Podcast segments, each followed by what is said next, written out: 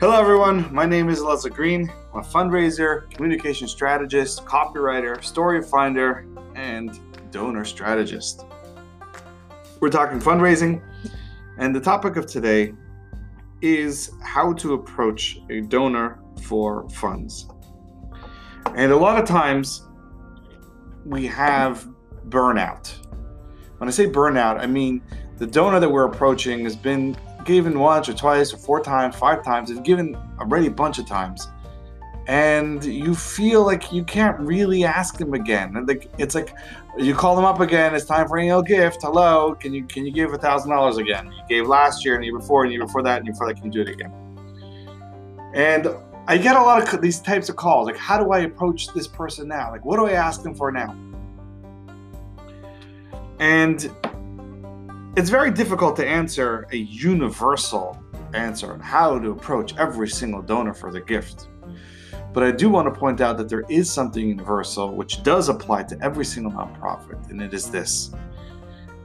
If you're involved in your organization already five plus years, and you have these relationships with these donors, it's possible that the burnout that you're feeling is not the one of the donor, but it's possible that the burnout that you're feeling is one that's coming off of you.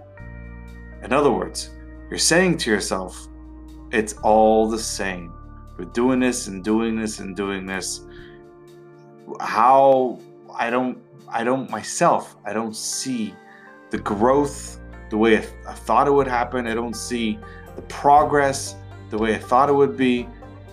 And it's so important. And this is universal. Before you start thinking about how to approach a donor, get back in touch with your mission, recharge, understand your progress, figure out what you want to happen, what where you've come, how far you've come, and where you'd like to be in 5 years.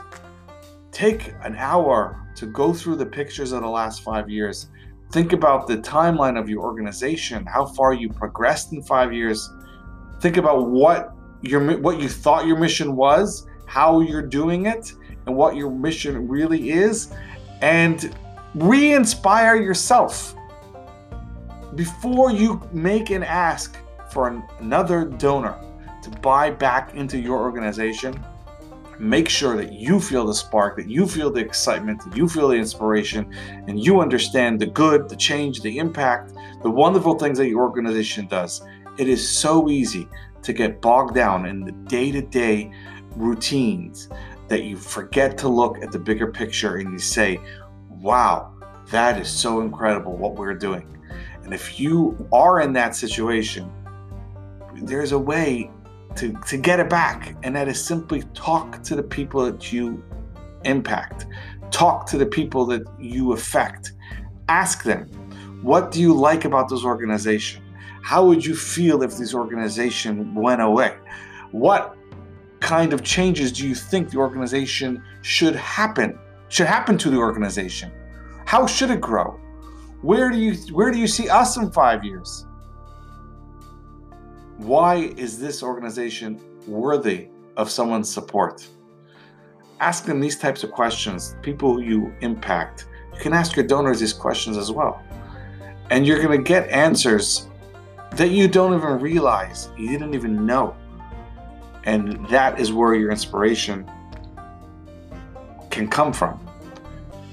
So, again, to summarize today's lesson, before you start approaching donors, on reinvesting in your in your organization make sure that you feel a spark in your own mission in your own organization yourself. If you feel a spark then you'll be able to convey it to others.